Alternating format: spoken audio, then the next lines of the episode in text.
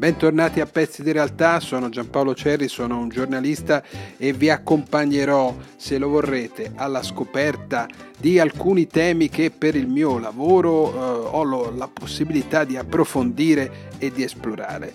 Eh, nei giorni scorsi si è parlato molto di un farmaco eh, per la celiachia, un farmaco che eh, consentirebbe a, a, chi soffre di questa patologia di poter mh, mm, regolarmente assumere glutine. Ne hanno parlato diversi media, è una sperimentazione americana della Northwestern Medicine e che è stata presentata eh, a fine ottobre nel convegno internazionale di gastroenterologia di eh, Barcellona, un trattamento con una nanoparticella che permette o permetterebbe di eh, ridurre o annullare la risposta immune che l'organismo delle persone colpite da questa malattia in genere mette in atto con tutti i disturbi anche gravi eh, che ne conseguono. Ne abbiamo parlato con un gastroenterologo, un professore dell'Università di Pavia,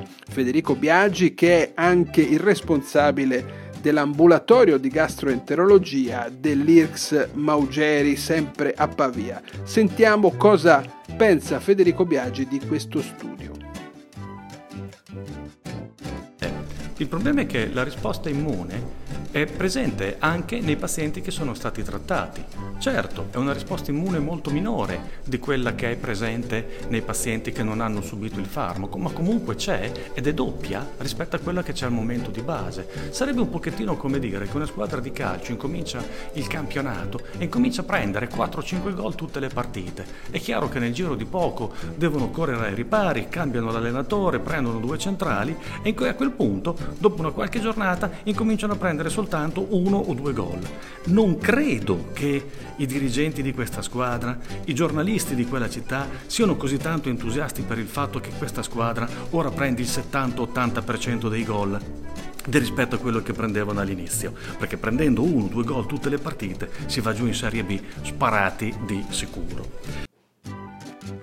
Sempre pezzi di realtà, sono Giampaolo Cerri, oggi ci occupiamo di medicina, esattamente di celiachia, una patologia che rende la vita piuttosto difficile a moltissime persone perché interessa l'alimentazione, sapete, sono persone che non possono assumere glutine. Ebbene, a fine ottobre c'è stata eh, in un convegno internazionale di gastroenterologia a Barcellona la presentazione di uno studio americano che promette un farmaco che consentirebbe proprio ai celiaci di assumere glutine. Ne stiamo parlando con Federico Biagi, un gastroenterologo, professore all'Università di Pavia e responsabile dell'ambulatorio di gastroenterologia dell'IRX Maugeri, sempre della stessa città lombarda.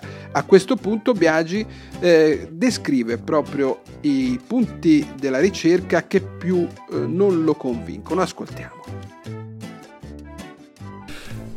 Se poi dopo andiamo a guardare i risultati ottenuti sulle biopsie duodenali, è che è sicuramente più importante che non sulla risposta immunitaria 15 giorni dopo, troviamo che eh, non c'è differenza tra i pazienti affetti da malattia celiaca trattati col farmaco e quelli che non sono stati trattati. Sì, c'è una ridotta risposta istologica al farmaco in quelli che sono stati trattati, al glutine in quelli che sono stati trattati con il farmaco, ma anche qui si trova un inizio di atrofia, un aumento dei linfociti intraepiteliali senza differenze statistiche statisticamente significative rispetto ai pazienti non trattati con il farmaco. Poi tutti questi discorsi sono discorsi molto belli, discorsi immunologici, discorsi di linfociti intraepiteliali, ma io dubito che la signora Maria, una, la casalinga di Voghera, riesca a capirli per bene. Probabilmente la casalinga di Voghera vuol sapere qualcosa di molto più semplice. Va bene, ma questa gente mentre mangiava questo glutine come stava? Stava bene o stava male? Ecco, se andiamo a vedere questi risultati, noi vediamo che su 34 pazienti che hanno iniziato lo studio, 6 non, sono, uh, uh, non l'hanno portato a termine, semplicemente hanno non hanno resistito, c'è stato uno sviluppo di sintomi così importanti per i quali hanno interrotto il trattamento e non sappiamo quanti di questi erano stati trattati con il farmaco e quanti erano stati trattati con il placebo. Se poi dopo comunque andiamo a guardare i risultati in quelli che hanno finito il, il trattamento, noi vediamo che la diarrea era capitata, era insorta nel 50% di entrambi i gruppi di pazienti, il mal di pancia nel 38 e nel 28% del mal di pancia, il vomito in un terzo dei pazienti. I pazienti trattati con il farmaco in un terzo dei casi avevano sviluppato mal di schiena. Non si sa bene che cosa voglia dire questa, questa cosa contro nessuno dei pazienti che era stato trattato con il, con il placebo.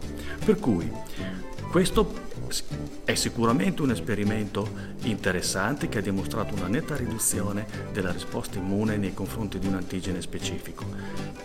Se, se la malattia celiaca fosse una malattia senza una cura, allora potrebbe essere sicuramente una risposta. Questo è un, questo è un farmaco che, potrebbe, che, potrà essere sicuramente una risposta per, per un, tutta una serie di malattie per le quali non esiste ancora una cura e quindi ci si deve semplicemente accontentare di rallentare l'avanzamento della malattia. Ma nel caso della malattia celiaca, per la quale esiste una cura efficace nella stragrande maggioranza eh, dei pazienti, cioè la dieta priva di glutine, io non credo che questa possa essere una risposta su cui fare affidamento. Meditate, gente, meditate, come diceva uno molto più bravo di me a comunicare. Grazie.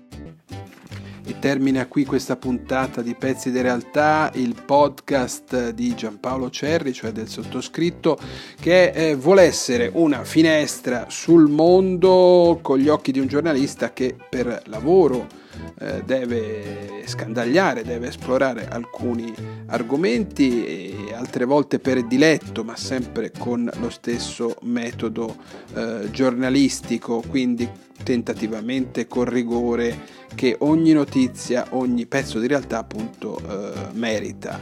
In questo podcast troverete anche altre notizie di medicina, ma notizie di costume, notizie di politica e vi auguro di trovare degli spunti di riflessione.